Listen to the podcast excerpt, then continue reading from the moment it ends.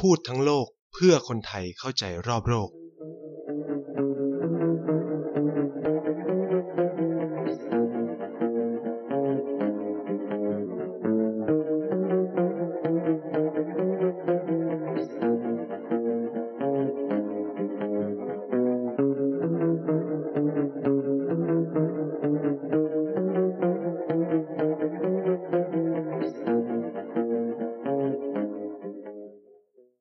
สวัสดีครับสวัสดีแฟนๆรายการพูดทั้งโลกทุกคนนะครับพบกับไนท์เช่นเคยนะฮะทุกวันเสาร์สุดสัปดาห์นะครับทาง TVD Podcast นะฮะก็จะพบกับผมไนท์นะที่จะมาบอกเล่าเรื่องราวรอบโลกนะฮะสัปดาห์นี้เนี่ยหลังจากที่เราข้ามเนาะเรียกว่าข้ามไปคุยเรื่องจัตุรัสเทียนอันเหมือนเหตุการณ์เทียนอันเหมือนในสัปดาห์ที่แล้วแล้วก็ผลกระทบของมันโดยเฉพาะผ่านมุมมองมิติความสัมพันธ์ระหว่างประเทศโดยเฉพาะกับญี่ปุ่นเนี่ยก็นายก็ชวนกันนะมาคุยเรื่องเกี่ยวกับเหตุการณ์เทียนอันเหมือนครับสัปดาห์นี้เราก็จะย้อนกลับไปนะไปคุยเรื่องประวัติศาสตร์จีนนะในยุคหลังจากที่พรรคคอมมิวนิสต์แห่งประเทศจีนสามารถได้รับชัยชนะจากพรรคก๊กมินตั๋งนะครับจริงๆมีคนขอเข้ามาว่าอยากฟังเรื่องการปฏิวัติวัฒนธรรมนะฮะซึ่งใจนะก็อยากจะเล่าให้ฟังแต่ว่าไม่อยากจะแบบข้ามไปข้ามมามากแล้วก็หัวข้อที่เราจะคุยกันวันเนี้ยมันจะมีผลอย่างสำคัญเลยในการทำความเข้าใจว่าทำไมถึงเกิดการปฏิวัติวัฒนธรรมขึ้นนะครับหัวข้อที่เราจะคุยกันวันนี้เนี่ยก็อย่างที่เราเห็นเลยนะครับนายก็จะมาคุยเรื่องปัญหาความอดอยากแร้นแค้นของจีนนะครับที่ทำให้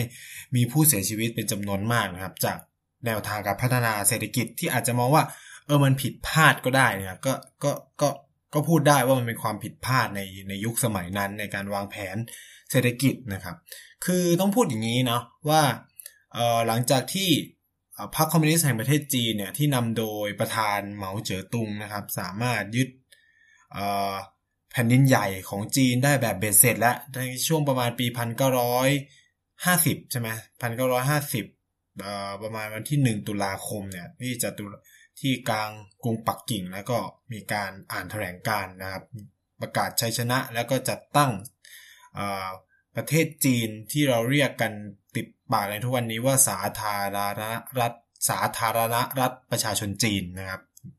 หรือ People's Republic of China นะครับซึ่งถือกันว่านี่ก็คือจีนแผ่นดินใหญ่นั่นเองนะครับซึ่งถ้าเป็น Republic of China เนี่ยก็จะเป็นไต้หวันนะครับซึ่งเราก็จะเรียกว่าเกาะไต้หวันนะฮะหลังจากที่แน่นอนว่าพอแผ่นดินเริ่มสุขสงบใช่ไหมพรรคคอมมิวนิสต์สามารถรวมแผ่นดินได้สำเร็จนะครับมีการยุติของสงครามกลางเมืองซึ่งเอาจริงๆก็ไม่ได้มีการยุติอย่างเป็นทางการเนาะคือทั้งไต้หวันที่ปกครองโดยฝ่ายประชาธิปไตยหรือในเวลานั้นก็ต้องพูดว่ามันคือกลุ่มชาตินิยมหรือ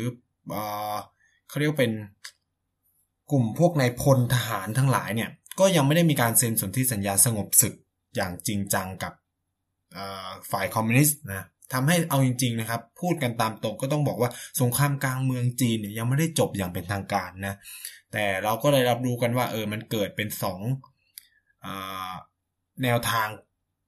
การปกครองของจีนก็คือแนวทางการปกครองแบบประชาธิปไตยก็อยู่ในไต้หวันแล้วก็แนวทางการปกครองแบบคอมมิวนิสต์หรือสังคมนิยมเนี่ยก็จะอยู่ในแผ่นดินใหญ่นะครับรวมถึงหมู่เกาะไหหลำแล้วก็หลายพื้นที่นะครับในแผ่นดินใหญ่ก็อยู่ภายใต้การปกครองของคอมมิวนิสต์นะแม้ว่าจะไม่ได้มีการตกลงกันอย่างจริงจังแต่ก็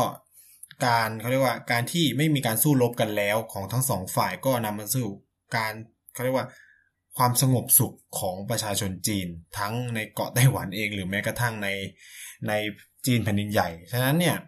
รัฐบาลในเวลานั้นเนี่ยหลังจากที่หมดจบสงครามสู้รบแล้วก็ต้องหันมามุ่งเน้นในเรื่องการพัฒนาคุณภาพชีวิตของประชาชนจีนนะครับซึ่งก็เป็นงานหินเหมือนกันสำหรับพรรคคอมมิวนิสต์จีนในเวลานั้นเพราะว่าพูดอย่างนี้ว่าไ ตลอดช่วงเวลาที่ผ่านมาเนี่ยพรรคคอมมิวนิสต์แห่งประเทศจีนเนี่ยไม่เคยได้เป็นรัฐบาลในการบริหารประเทศแล้วก็ต้องพูดอย่างนี้ว่าจีนในเวลาก่อนหน้านั้นน่ะเหมือนที่นายเล่าไปคือมันไม่ได้เป็นปึกแผ่นใช่ไหมมันเป็นเมืองเล็กเมืองน้อยเอาโอเคการบริหารจัดการเมืองเล็กๆมันหรือมณฑลบางมณฑลเท่านั้นเนี่ยมันก็ไม่ใช่เรื่องใหญ่แต่นี่คือคุณต้องมาบริหารมณฑลประเทศจีนที่ใหญ่มากอะไรเงี้ยมันก็ไม่ใช่งานง่ายๆแล้วก็ยิ่งมันเป็นครั้งแรกที่คุณมาจับงานนี้ด้วยมันก็อาจจะเป็นงานที่ค่อนข้างหินนะครับแต่ลักษณะพิเศษต้องพูดอย่างนี้ลักษณะพิเศษของการปกครองแบบแนวสังคมนิยมหรือคอมมิวนิสต์ที่มีลักษณะคล้ายๆกันเช่นเดียวกับในสหภาพโซเวียตเนี่ยจีนก็แทบจะลอกเลียนแบบทุกอย่างมาเลยนั่นคือการวางแผนพัฒนาเศรษฐกิจซึ่งเราจะรู้จักกันว่าแผนพัฒนาเศรษฐกิจ5ปีในภาษาจีนในภาษาอังกฤษเราก็รู้จักกันในชื่อว่า National Economic and Social Development of People's Republic of China หรือแผนพัฒนาเศรษฐกิจและสังคมแห่งชาติ5ปีของสาธารณรัฐประชาชนจีนนั่นเองครับซึ่งจะกินเวลาก็แผนมันก็ถูกออกแบบทุกๆ5ปีนะครับโดยประเทศจีนเนี่ยก็มีการวางแผนพัฒนาเศรษฐกิจฉบับแรกในปี1953ก็คือ3ปีหลังจากที่เรียกว่าอะไรพรรคคอมมิวนิสต์สามารถครอบครองจีนแผ่นดินใหญ่ได้แบบเสร็จสับเรียบร้อยแล้วนะปัจจุบันนี้แผนพัฒนาเศรษฐกิจของจีนน่าจะฉบับที่13แล้วมั้งเนาะโดยคอนเซปต์เรื่องแผนพัฒนาเศรษฐกิจอย่างที่บอกไปก็คือมันเป็นการก๊อปนั่นเองก๊อปมาจากสหภาพโซเวียตเนี่ยเริ่มแผนพัฒนาเศรษฐกิจแบบ5ปีเนี่ยตั้งแต่ปี1900ทศวรรษ1930แหละคือต้องพูดงี้ว่าแผนพัฒนาเศรษฐกิจและสังคมแห่งชาติเนี่ยถือเป็นมรดกชิ้นสำคัญของแนวคิดว่าด้วยคอมมิวนิสต์หรือสังคมนิยมนะครับที่ตกทอดไปสู่ประเทศต่างๆทั่วโลกต้องใช้ไหมว่าทั่วโลกไม่ว่าจะเป็นประชาธิปไตยหรือเผด็จการหรืออะไรเงี้ยก็มีแนวคิดเรื่องการวางแผนพัฒนาเศรษฐกิจทั้งสิ้นรวมถึงประเทศไทยเราก็มีใช่ไหมแผนพัฒนาเศรษฐกิจและสังคมแห่งชาตินะครับซึ่งเนี่ยมันก็เป็นผลกระทบโดยตรงนะครับของแนวคิดว่าด้วยสังคมนิยมที่ส่งผลกระทบต่อประเทศแม้ว่าประเทศนั้นจะเป็นประชาธิปไตยก็ตามก็ได้รับผลกระทบเหมือนกันนะครับคือหลักคิดง่ายของแผนพัฒนาเศรษฐกิจและสังคมชาติมันคือการตั้งทาร์เก็ตว่าในช่วง5ปีเนี่ยเราจะทำอะไรมันคือการวางแผนว่าประเทศจะมุ่งหน้าไปทางไหนอะไรประมาณเนี้ยนั่นแหละคล้ายๆแผนยุทธศาสตร์ชาติ20ปีนั่นแหละมันคือเหมือนการวางแผนว่า20ปีเนี่ยเราอยากเห็นประเทศไทยเป็นยังไงอะไรประมาณนั้นน่ะอีแผนพัฒนาเศรษฐกิจแห่งชาติเนี่ยก็เหมือนกันก็คือในรอบ5ปีเนี่ยอยากเห็นประเทศจีนเป็นยังไงนะครับซึ่งแผนฉบับแรกเนี่ยมันมีการเซตทาร์เก็ตเกี่ยวกับเรื่องอุตสาหกรรมไว้หลายอย่างมากซึ่งน่าสนใจมากนะครับคือต้องพูดอย่างนี้ว่ายกตัวอย่างเช่นมันมีการเซตทาร์เก็ตว่ามันมีการเซตเป้าหมายว่าต้องเพิ่มผลผลิตทางด้านถ่านหินเนาะให้เป็นจำนวน 113 ล้านตันอะไรเงี้ยซึ่งตัวเลขในปี1952มันอยู่ที่63ล้านตันมันก็เพิ่มเยอะเหมือนกันเนาะแล้วก็เช่นเหล็กเนี่ยต้องเพิ่มจาก 1.3 ล้านตันในปี1957เนี่ยต้องเป็น 4.1 ล้านตันอะไรแบบนี้หรือน้ำมันก็ตามเนี่ยก็มีการแบบเขียนละเอียดนะครับในแผนพัฒนาเศรษฐกิจและสังคมแห่งชาติฉบับแรกของจีนซึ่งต้องพูดอย่างนี้ว่าแผนพัฒนาเศรษฐกิจและสังคมแห่งชาติฉบับแรกของจีนเนี่ยเริ่มขึ้นในปี1953จนถึงปี1957เนาะโดยที่ก็มีการพูดถึงเรื่องว่าจะใช่เรื่องการกำหนดค่าเงินหยวนเรื่องการควบคุมไม่ให้มีการเพิ่มขึ้นของความผันผวนในสกุลเงินหรือการเพิ่มขึ้นในการเก็บภาษีจากคนรวยอะไรไหมแน่นอนนะครับคือต้องพูดงี้ว่าแนวคิดว่าด้วยสังคมนิยมหรือคอมมิวนิสต์เขาก็มุ่งโจมตีคนรวยอยู่แล้วหรือพวกทุนนิยมต่างๆนะครับแล้วก็มีการเขียนถึงเรื่องการเซ็นสนธิสัญญามิตรภาพระหว่างจีนกับสหภาพโซเวียตซึ่งเกิดขึ้นในปี1949นะครับมีการพูดเรื่องการเพิ่มจำนวนคนในเมืองนะครับมีแผนพัฒนาการสร้างสะพานข้ามแม่น้ำแยงซีเกียงอะไรเงี้ยอันนี้คือรายละเอียดนะครับซึ่งพูดงี้ว่าในแผนพัฒนาเศรษฐกิจแห่งชาติเนี่ยของจีนฉบับแรกนะครับ ถือได้ว่าหลายๆอย่างเนี่ยประสบความสำเร็จยกตัวอย่างเช่นครับการควบคุมเงินเฟ้อเนี่ยประสบความสำเร็จอย่างมากเลยครับในแผนพัฒนาเศรษฐกิจฉบับแรกแล้วก็แม้กระทั่งการพัฒนาเศรษฐกิจเองเนี่ยในช่วง5ปีนั้นนะครับก็ต้องพูดงี้ว่าเศรษฐกิจจีนโตถึง 9% โดยภาพรวมนะโต 9% โดยเฉพาะการเพิ่มขึ้นของภาคการผลิตในส่วนของอุตสาหกรรมแล้วก็การเกษตรนั่นเองนะครับแล้วก็ที่น่าสนใจคือจีนเขามองว่าความสำเร็จหนึ่งของเขาจากแผนพัฒนาเศรษฐกิจฉบับแรกก็คือเรื่องการที่สามารถเขาเรียกว่าอะไรผลิตจักรยานได้เป็นจำนวนมากคือภายใต้แผนพัฒนาเศรษฐกิจฉบับนั้นเนี่ยมีการผลิตจักรยานเพิ่มขึ้นถึง 1.2 ล้านคันนะครับซึ่งต้องพูดอย่างนี้ว่าสมัยนั้นเนี่ยจักรยานในจีนก็ค่อนข้างสำคัญมากเนื่องจากผลิตเรื่องผลิตรถอะได้น้อยผลิตความศักยภาพในการผลิตรถยังไม่ได้มีมากมายขนาดนั้นนะครับแต่ก็ต้องพูดอย่างนี้ว่ามันก็มีความล้มเหลวเหมือนกันในแผนพัฒนาเศรษฐกิจนั้นเช่นความช่วยเหลือที่จีนเคยคาดหวังว่าจะได้จากสหภาพโซเวียตเนี่ยก็ไม่ได้อย่างที่คิดนะครับก็มีปัญหากันนะกระทบกระทั่งเรื่องปัญหาพรมแดนหรือว่าอะไรก็ว่าไปแล้วก็อีกอย่างนึงคือว่าการพัฒนาเศรษฐกิจที่แบบรวดเร็วเนี่ยก็ไม่ได้เป็นไปตามที่ประธานาธิบดีประธานเหมาเจ๋อตุงเนี่ยคาดหวังเอาไว้คือต้องพูดอย่างนี้ว่าเหมาเนี่ยมันด้วยคำที่เขาเป็นนักปฏิวัตินักอะไรเงี้ยคือพอขึ้นมามีอำนาจก็อาจจะแบบไม่ได้มีความเชี่ยวชาญในด้านเศรษฐกิจแล้วคนรอบข้างก็ไม่ได้มีความเชี่ยวชาญทางด้านเศรษฐกิจมากเท่าไหร่นักเนี่ยแต่ว่าแกมันมีความฝันที่ใหญ่ใหญ่มากใหญ่เกินตัวเช่นเพิ่งจะแบบเหมือนประเทศเพิ่งผ่านสงครามกลางเมืองมาแต่ก็คือคาดหวังให้เห็นแบบการพัฒนาเศรษฐกิจแบบก้าวกระโดดหรือการก้าวไปข้างหน้าแบบก้าวกระโดดเนี่ยที่เรารู้จักกันในเวลาต่อมาที่เราเรียกว่า Great Leap Forward นะครับคือการพัฒนาไปข้างหน้าแบบแบบก้าวกระโดดเลยอ่ะเติบโตแบบก้าวกระโดดอะไรเงี้ยคือเหมาอยากเห็นอะไรแบบนั้นซึ่งมันไม่ได้เห็นในแผนพัฒนาเศรษฐกิจและสังคมแห่งชาติของจีนฉบับแรกนะครับนำมาสู่การปรับแผนพัฒนาเศรษฐกิจและสังคมแห่งชาติฉบับที่2ซึ่งอีกฉบับนี้แหละครับมันจะเป็นเขาเรียกว่าตราบาปใช่ว่าเป็นตาบาปเป็นเขาเรียกว่าเป็นเหมือนกับว่าจุดอ่อนเป็นเหมือนกับสิ่งที่คนยุคหลังๆจะถูกขุดคือใครก็ตามที่พูดถึงเหมาเนี่ยก็จะพูดถึงเรื่องนี้ขึ้นมาครับคือแผนพัฒนาเศรษฐกิจและสังคมแห่งชาติฉบับที่2ของจีนเนี่ยถูกคาดหวังว่าจะมีการพัฒนาแบบก้าวกระโดดเนาะแบบก้าวไปเลยแบบไปไกลแบบกว่าที่คิดมากๆนะครับที่เราเรียกว่าการพัฒนาแบบ Great Leap Forward นะครับซึ่งบนเครื่องหมายคำถามนะครับเดี๋ยวเราจะมาเล่ากันต่อว่ามันก้าวกระโดดจริงไหมครับคือในเวลานั้นน่ะต้องพูดอย่างนี้ว่าจีนก็เหมือนกับหลายๆประเทศที่ประชาชนส่วนใหญ่เนี่ยอยู่ในภาคการเกษตรนะครับแล้วก็เศรษฐกิจจำนวนมากก็ยังพึ่งพิงการเกษตรพูดง่ายเลยเป็นagrarian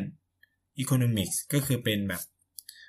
เศรษฐกิจแบบพึ่งพาการเกษตรเป็นสำคัญในการขับเคลื่อนเศรษฐกิจนะครับอย่างไรก็ตามเนี่ยเหมาหรือเอาพูดง่ายๆว่าคนที่แบบฝักใฝ่แนวคิดคอมมิวนิสต์ก็จะรู้กันโดยทั่วไปว่าการพัฒนาเศรษฐกิจที่ดีที่สุดคือภาคอุตสาหกรรมคือในระบบเศรษฐกิจเองแล้วก็รู้กันว่าภาคอุตสาหกรรมเนี่ยมันสร้างการเจริญเติบโตทางเศรษฐกิจได้มากกว่าในเครื่องหมายคำพูดว่าตัวเลขทางเศรษฐกิจนะแต่ภาคเกษตรกรรมเนี่ยมันดันเป็นภาคที่ใช้แรงงานมีแรงงานหรือประชากรอยู่ในภาคนั้นจำนวนมากนะครับเหมาก็เลยมีความคิดว่าจะทำยังไงให้ระบบอุตสาหกรรมเนี่ยมันถูกผลักจากเมืองอย่างเดียวเนี่ยไปอยู่ในชนบทด้วยอะไรเงี้ยเขาก็เลยเริ่มออกแผนนโยบายอย่างที่ผมเล่าไปคือแนวคิดว่าด้วย Great Leap Forward เนี่ยเพื่อส่งผ่านไปยังพื้นที่ต่างๆนะครับจึงเกิดเป็นแผนพัฒนาเศรษฐกิจและสังคมแห่งชาติฉบับที่2ในปีประมาณ 1958 ถึง 1962 นะครับ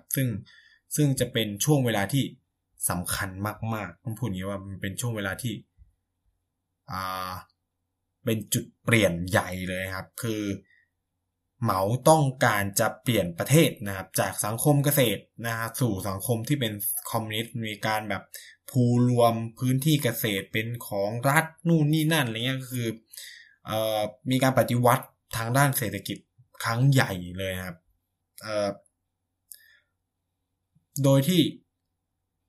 เอาจริงๆอย่างที่บอกไปก็คือเขาไม่ได้มีความรู้มากนักเกี่ยวกับระบบ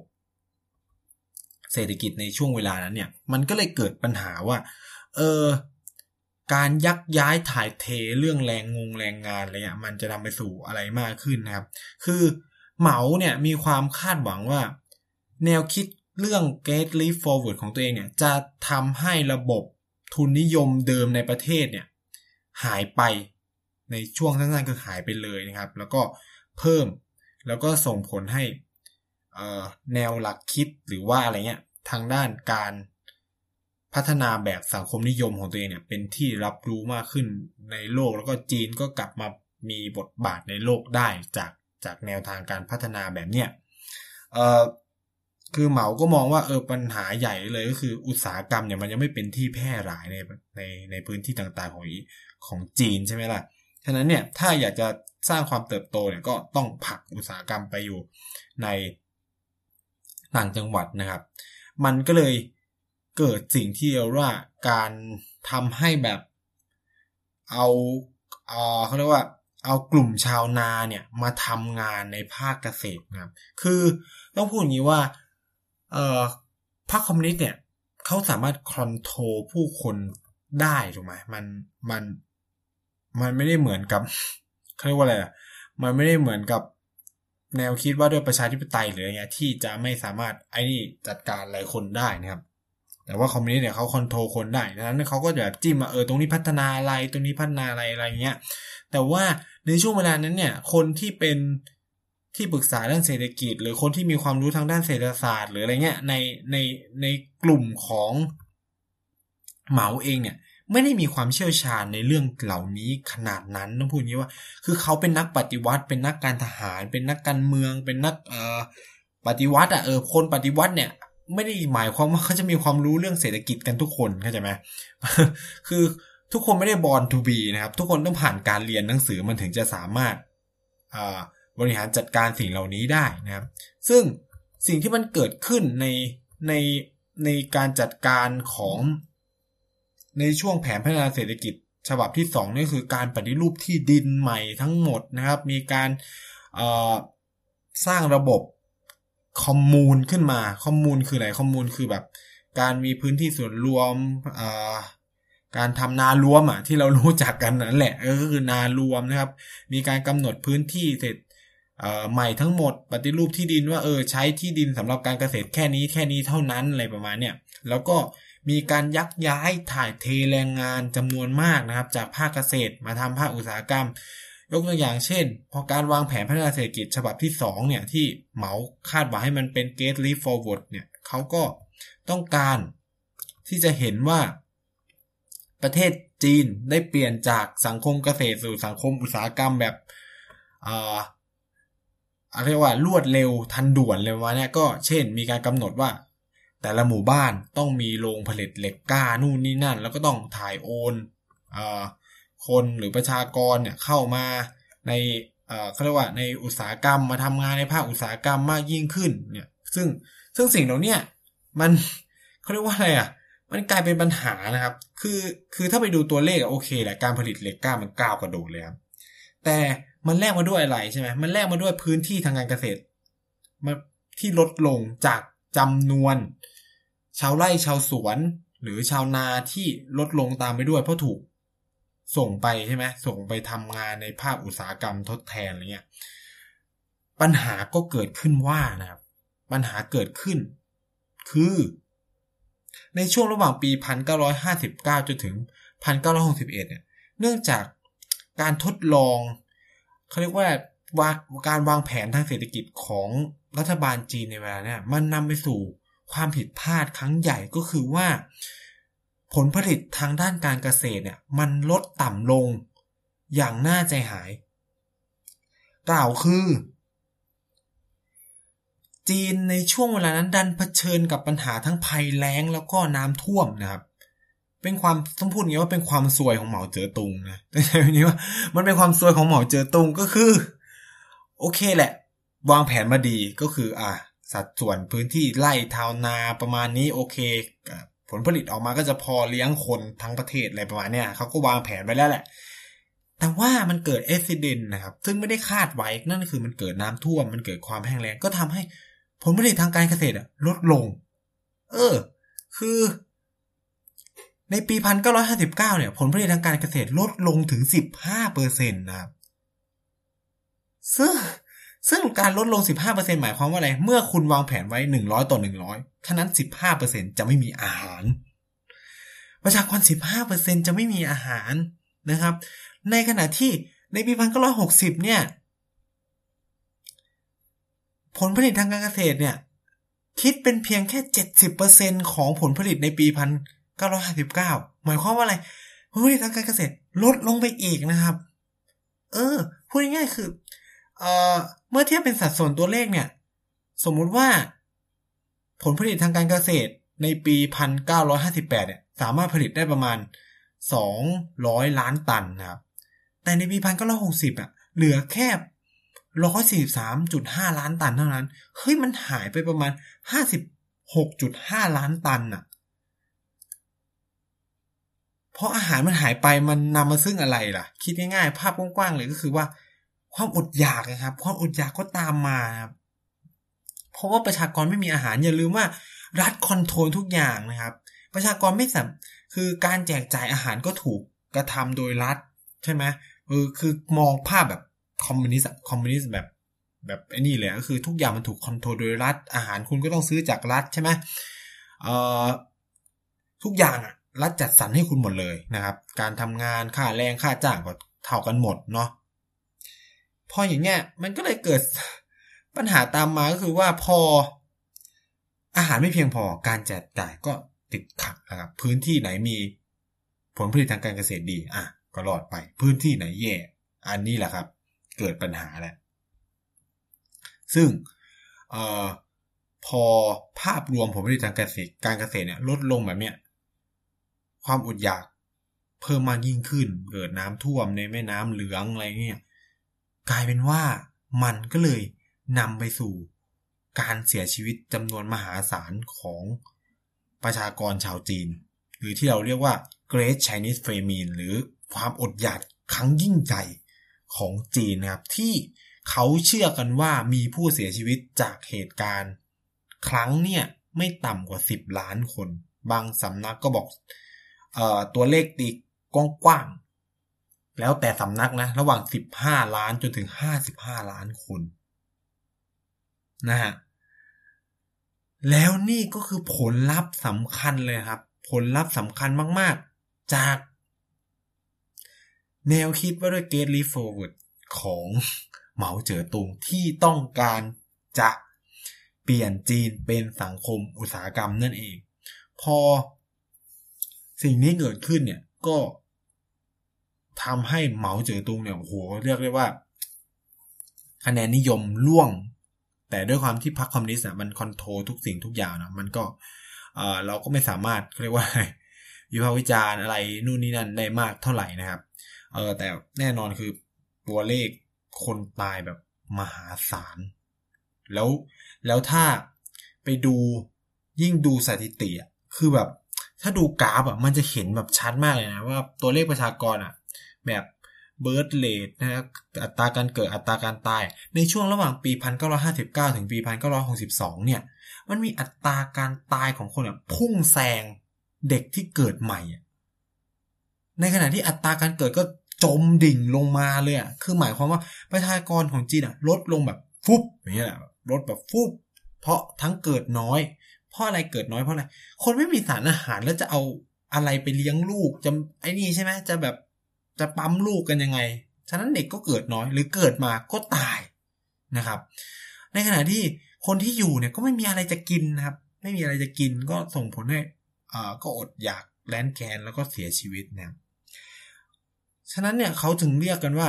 แผนพัฒนาเศรษฐกิจและสังคมแห่งชาติฉบับที่2ของจีนเนี่ยเป็นความ ล้มจะบอกว่าล้มเหลวไหมก็คือถ้ามองในภาคอุตสาหกรรมอ่ะมันก็ถามว่ามันก็ประสบความสำเร็จแหละแต่ถ้ามองในภาพกว้างกว่านั้นก็คือในเชิงสังคมวัฒนธรรมด้วยเพราะมันต้องเดี๋ยวลืมว่ามันการพัฒนาเศรษฐกิจและสังคมแห่งชาติเนาะก็ถือได้ว่ามันล้มเหลวอย่างรุนแรงมากๆเพราะว่ามีคนเสียชีวิตจำนวนมากจากเหตุการณ์ครั้งนี้นะครับแม้ว่ามันจะมีแม้ว่ารัฐบาลเนี่ยจะพยายามปฏิรูปมีการจัดตั้งคอมมูนมากถึง 53,000 คอมมูนิตี้นะครับซึ่งครอบคลุมแบบครัวเรือนของภาคเกษตรเนี่ยประมาณ 170,000 ครัวเรือนแล้วก็ครอบคลุมแบบพื้นที่เรียกว่าอะไรพื้นที่เพาะปลูกเนี่ยประมาณ90ล้านเอเคอร์เลยนะครับคือเยอะมากนะครับแต่ว่าอย่างที่บอกอ่ะไอสิ่งเหล่านี้สุดท้ายมันนำไปสู่ความล้มเหลวในการจัดการกับภาคการเกษตรอย่างรุนแรงนะด้วยความที่เหมาเนี่ยพยายามผลักคนเนี่ยไปอยู่ในภาคอุตสาหกรรมกลายเป็นว่าภาคเกษตรไม่มีคนทำหรือมีปริมาณจำกัดหรือทำได้ตามแผนที่แบบคือคงทำวางแผนว่ามันจะ 100% perfect อะไรประมาณนี้แต่ว่ากลายเป็นว่าพอมันเจอความซวยนะอย่างที่บอกเจอน้ำท่วมเข้าไปเจอนู่นเจอนี่เข้าไปเนี่ยก็เลยส่งผลให้อีเกตลีฟฟอร์เวิร์ดที่เหมาเนี่ยคาดหวังเนี่ยมันกลายเป็นเกตลีฟคือเขาจะพูดกันขำๆว่ามันกลายเป็นเกตลีฟแบ็กเวิร์ดก็คือมันกลายว่ามันถอยหลังลงคลองเศรษฐกิจมันตกหัวภาพอะไรเงี้ยแล้วก็แย่หนักกว่าเดิมมากมายนะครับแล้วก็ช่วงเวลาเดียวกันนั่นเองเนี่ยก็เป็นจุดต่ำสุดเลยนะครับของพรรคคอมมิวนิสต์หลังจากที่มีการเปลี่ยนแปลงเรียกว่าเปลี่ยนแปลงการปกครองประเทศจากระบบประชาธิปไตยสู่ระบบคอมมิวนิสต์นะครับแม้ว่าในเวลาต่อคือในช่วงเวลานั้นเนี่ยก็พูดว่าเหมาเจ๋อตงเองก็ไม่ได้ยอมรับในความผิดพลาดแต่ก็รู้นะว่านโยบาย Great Leap Forward ของตัวเองเนี่ยล้มเหลวมหาศาลก็เลยแบบแผนพัฒนาเศรษฐกิจฉบับที่3ก็เลยยกเลิกแล้วก็ปล่อยงานด้านเศรษฐกิจให้คนอื่นทำนะครับซึ่งบุคคลสำคัญที่เข้ามาจับงานเศรษฐกิจเนี่ยของเหมาเจ๋อตงเนี่ยชื่อว่าหลิวเฉาฉี่นะครับหลิวเฉาฉี่เนี่ยเป็นหนึ่งในบุคคลสำคัญของจีนนะครับเรียกได้ว่าในช่วงเวลานั้นเนี่ยเขาคือท็อป3ของผู้นำจีนเลยก็ว่าได้นะครับคือผู้นำอันดับ1ก็แน่นอนก็คือประธานเหมาใช่ไหมอันดับ2คือนายกรัฐมนตรีโจเอิ้นไหลนะครับส่วนอันดับ3เนี่ยก็คือเขาเพราะเขาคือไวส์แชร์แมนก็คือเป็นรองประธานพรรคคอมมิวนิสต์จีนคนแรกคนที่1นะครับอันดับที่1เลยซึ่งครองตำแหน่งมาปี1959จนถึง1966ในขณะเดียวกันเนี่ยเขาก็นั่งใน NPC ด้วยนะครับก็คือ National เรียกว่ามันเป็นแบบสภานิติบัญญัติของพรรคคอมมิวนิสต์มันเป็น National People Congress NPC นะครับแล้วก็ในขณะเดียวกันเนี่ยก็เป็นPresident ด้วยเป็นประธานาธิบดีนะครับแต่ว่าในเวลานั้นต้องพูดอย่างนี้ว่าในยุคนั้นเนี่ยแชร์แมนเนี่ยใหญ่ที่สุดนั่นคือเหมาเจ๋อตุงแล้วก็ต่อมาด้วยพรีเมียร์นะครับประธานาธิบดียังไม่ได้แบบใหญ่อะไรขนาดนั้นนะซึ่งเขาเนี่ยจะเป็นคนต่อมาที่เข้ามามีบทบาทในการปฏิรูปเศรษฐกิจของจีนแล้วแกเนี่ยเป็นเหมือนกับว่าบิดา ผมใช้ว่าบิดาแห่งการเปิดเสรีทางธุรกิจของจีนนะครับก็คือเป็นที่เคารพนับถือของบุคคลสำคัญอย่างเติ้งเสี่ยวผิงอะไรเงี้ยพวกสายปฏิรูปก็คือคนเนี้ยคือคนแรกๆนะครับที่เข้ามาทำอะไรพวกนี้ซึ่งเนี่ยแหละนี่คือจุดเริ่มต้น Great Leap Forward เนี่ยมันมีความสำคัญยังไงหรือแบบช่วงที่ผมพูดมาให้ฟังเนี่ยในช่วงประมาณ2ทศวรรษแข่งการเรียกว่า2ทศวรรษแห่งการพัฒนาเศรษฐกิจของจีนคือทศวรรษ1950ถึงประมาณต้นทศวรรษ1960คือต้องพูดอย่างนี้ว่าด้วยความที่การพัฒนาเศรษฐกิจไม่ได้เป็นไปตามคาดเลยนักเท่าไหร่เนี่ยคะแนนนิยมของเหมาเจ๋อตุงเนี่ยก็ลดลงนะครับคือ พูดอย่างนี้ว่าเหมาเองเนี่ยแม้ว่าจะถูกชูขึ้นมาเป็นผู้นำเนาะแต่มันก็มีแบบกลุ่มกวนต่างๆที่ไม่ได้มีสนับสนุนเขามันก็มีกลุ่มกวนเยอะแยะมากมายในพรรคคอมมิวนิสต์อะไรเงี้ยฉะนั้นเนี่ยเขาก็ต้องการที่จะรักษาอำนาจของตัวเองนะครับคือเมื่อการพัฒนาเศรษฐกิจไม่ประสบความสำเร็จแล้วสิ่งที่ทำได้คืออะไรครับนั่นคือการปลุกจิตสำนึกทางการเมืองโดยเฉพาะอุดมการณ์คอมมิวนิสต์นี่คือจุดเริ่มต้นสำคัญความล้มเหลวของ Great Leap Forward ในปี 1962 เนี่ยในช่วงแผนพัฒนาเศรษฐกิจฉบับที่ 2 ตั้งแต่ปี 1958 ถึง 1962 เนี่ยส่งผลให้เหมาหันกลับมาทบทวนแล้วก็หันมาจับงานทางด้านการเมืองที่เขาถนัดหรืองานทางด้านการปฏิวัติที่เขาถนัดมากยิ่งขึ้นแล้วก็ปล่อยงานเศรษฐกิจไปให้ลิวเฉาฉีจัดการไปนะครับซึ่งเนี่ยแหละมันก็คือจุดเริ่มต้นของสิ่งที่เรารู้จักกันว่าการปฏิวัติวัฒนธรรมหรือ Cultural Revolution ซึ่งเหมาต้องการทำสิ่งนี้ขึ้นมาเพื่อเรียกคะแนนนิยมของตัวเองกลับคืนมานั่นเองครับโดยชูความเป็นคอมมิวนิสต์แบบเข้มข้นนะครับพยายามลดล้างลบล้างเรียกว่าสิ่งที่เป็นตัวแทนของระบอบทุนนิยมแล้วก็ลบล้างสิ่งที่เป็นตัวแทนของสิ่งที่เราเรียกว่าค่านิยมแบบดั้งเดิมทั้งหลายนะครับซึ่งเขาอุบไว้ก่อนนะครับเดี๋ยวก็จะมาเล่าในเทปต่อไปนะฮะสำหรับสัปดาห์นี้เนี่ยเราก็จะเน้นคุยกันเรื่องการพัฒนาเศรษฐกิจของจีนทำไมโอ้โหหลายคนอาจจะยังไม่รู้ว่านโยบายเศรษฐกิจของจีนที่ผิดพลาดเนี่ยทำให้มีคนตายแบบ30กว่าล้านอะไรเงี้ยส่วนใหญ่นะตัวเลขคือผมเอาค่าเฉลี่ยแล้วกันคือมันเรียง15ล้านจนถึงแบบ55ล้านคนเฉลี่ยก็แบบ30ล้านคนเสียชีวิตไปจากนโยบายเศรษฐกิจที่ผิดพลาดนี้โดยเฉพาะการพยายามผลักให้มีการพัฒนาเศรษฐกิจอุตสาหกรรมนะครับโดยที่ไม่มีการวางแผนที่ดีเพียงพอแล้วก็จีนเองก็เผชิญปัญหาภัยธรรมชาติด้วยในขณะก็ส่งผลให้เรียกว่าการวางแผนที่วางไว้ว่าผลผลิตทางการเกษตรที่จะเพียงพอกับการเลี้ยงคนเนี่ยปรากฏว่าก็ไม่เป็นไปตามคาดนะครับแล้วก็มันก็เลยพังกันเป็นทอดหมดเลยนะครับนี่ก็เป็นเรื่องราวของจีนในช่วงสาธารณรัฐประชาชนจีนในช่วง2เขาเรียกว่า1.5ประมาณ 1.5 ทศวรรษแล้วกันมันประมาณปี 1950 จนถึง 1962 นะครับแล้วสัปดาห์หน้าเนี่ยเดี๋ยวนายจะมาเล่าเรื่องการปฏิวัติวัฒนธรรมซึ่งบอกเลยว่าสนุกมากแล้วก็นายก็จะแอบมายิกมาพูดเรื่องประเด็นงานวิจัยที่ผมทำด้วยนะครับซึ่งก็จะเกี่ยวข้องกับการปฏิวัติวัฒนธรรมด้วยนะฉะนั้นก็สัปดาห์นี้ก็ไว้เพียงเท่านี้แล้วกันนะครับไว้เจอกันใหม่สัปดาห์หน้ายังไงก็ขอฝากรายการพูดทั้งโลกเอาไว้ด้วยนะครับทุกวันเสาร์นะครับแล้วเราก็มีรายการใหม่เยอะแยะมากมายนะครับทาง TVD Podcast นะครับ Back for the Future ใช่ไหมวันจันทร์นะครับวันอังคารตอนนี้คือเรียก Teens กำลังเปลี่ยนนะครับมาเป็นวันอังคารนะครับเจอกันวันอังคารนะครับในรายการเรียก Teens นะครับแล้วก็วันพุธไม่มีนะครับวันพฤหัสเรามีรายการเรือธงอย่างเกียรติกายก็สิบนะครับวันศุกร์ไม่มีนะครับวันเสาร์ก็เป็นพูดทั้งโลกนะครับวันอาทิตย์สัปดาห์เว้นสัปดาห์เนี่ยก็เป็นเด็กสร้างชาติก็ฝากด้วยสำหรับใครที่อยากจะพูดคุยอยากสอบถามหรืออยากฟังเรื่องราวอะไรนะครับก็สามารถติดต่อได้ทาง Twitter นะครับก็คือ